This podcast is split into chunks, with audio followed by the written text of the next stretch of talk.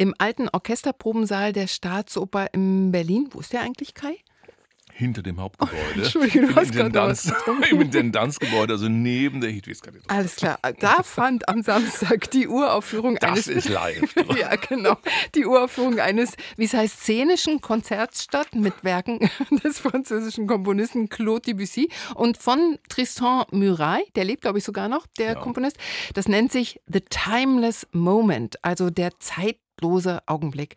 Eigentlich ein schöner Titel, aber ich frage mal sicherheitshalber äh, dich als Konzertkritiker, Kai Lös Kaiser, hat der tatsächlich inhaltlich etwas mit dem Abend zu tun? Ja, das hat er. Und zwar insofern, als beide Komponisten, also sowohl der vermeintliche Impressionist Debussy, wie auch dieser Spektralmusiker Tristan Murail, so mit herkömmlichem musikalischen Erzählen nichts zu tun hat, für, haben äh, und haben wollten. Musik war für Debussy zum Beispiel rhythmisierte Zeit. So hat er das genannt, also ganz was Abstraktes eigentlich. Und die Spektralmusik basiert auf der Vorstellung einer gestreckten Zeit. Noch viel abstrakter.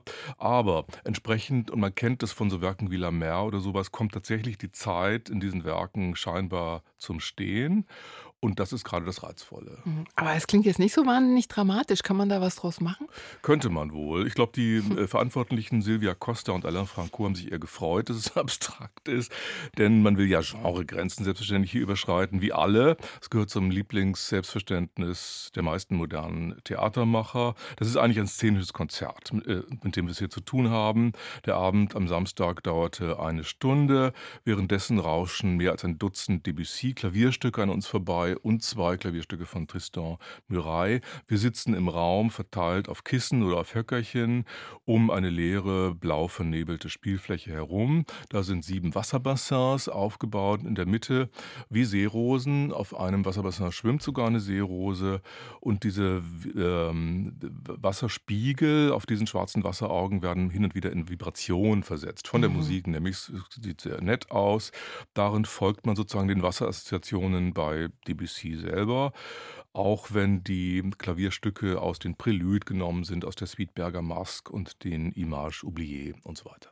Klingt immer noch nicht sehr dramatisch. Immer noch nicht. Es sei denn, da fällt jemand rein in dieses Bassin. Fällt niemand rein, obwohl die Assoziation nicht so ganz falsch ist, denn es uns fehlt noch eine Protagonistin. Und das ist die für 20 Minuten hier in den Raum kommende geburtsblinde Fanny Deuper. Sie ist von Geburt an blind und von daher durchaus in der Gefahr, in eines dieser Becken reinzufallen. Mit verschleiertem Imkerhut und Schmetterlingscatcher als Blindenstab wandelt sie durch diese, zwischen diesen Teichrondels hindurch ähm, und teilt uns ihre As- Assoziationen mit. Also da zwitschern dann die Vögel, es plätschert vor sich hin. Manchmal verläuft sie sich auch, also du hattest recht, wie gesagt. Und dann muss sie wieder auf die Spur gesetzt werden von einem Bühnenarbeiter, weil sie sich nicht gut orientieren kann in diesem Raum.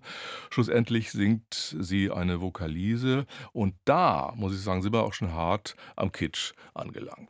Kitsch, okay. Also insgesamt finde ich, klingt das ein bisschen dürftig. Gibt das Thema überhaupt genug her? Es klingt dürftig, aber das Thema gibt eigentlich genug her. Denn wir müssen uns bedenken, an Wichtigkeit lässt Debussy eigentlich nichts zu wünschen übrig, denn von dem geht ja eine ganze eigenständige Musiktradition eigentlich aus. Eine Alternative zum Wagner-Strang. Äh, dieser, diese Alternative läuft dann über Messiaen bis zu eben diesen Spektralisten Griset und Murail und sowas.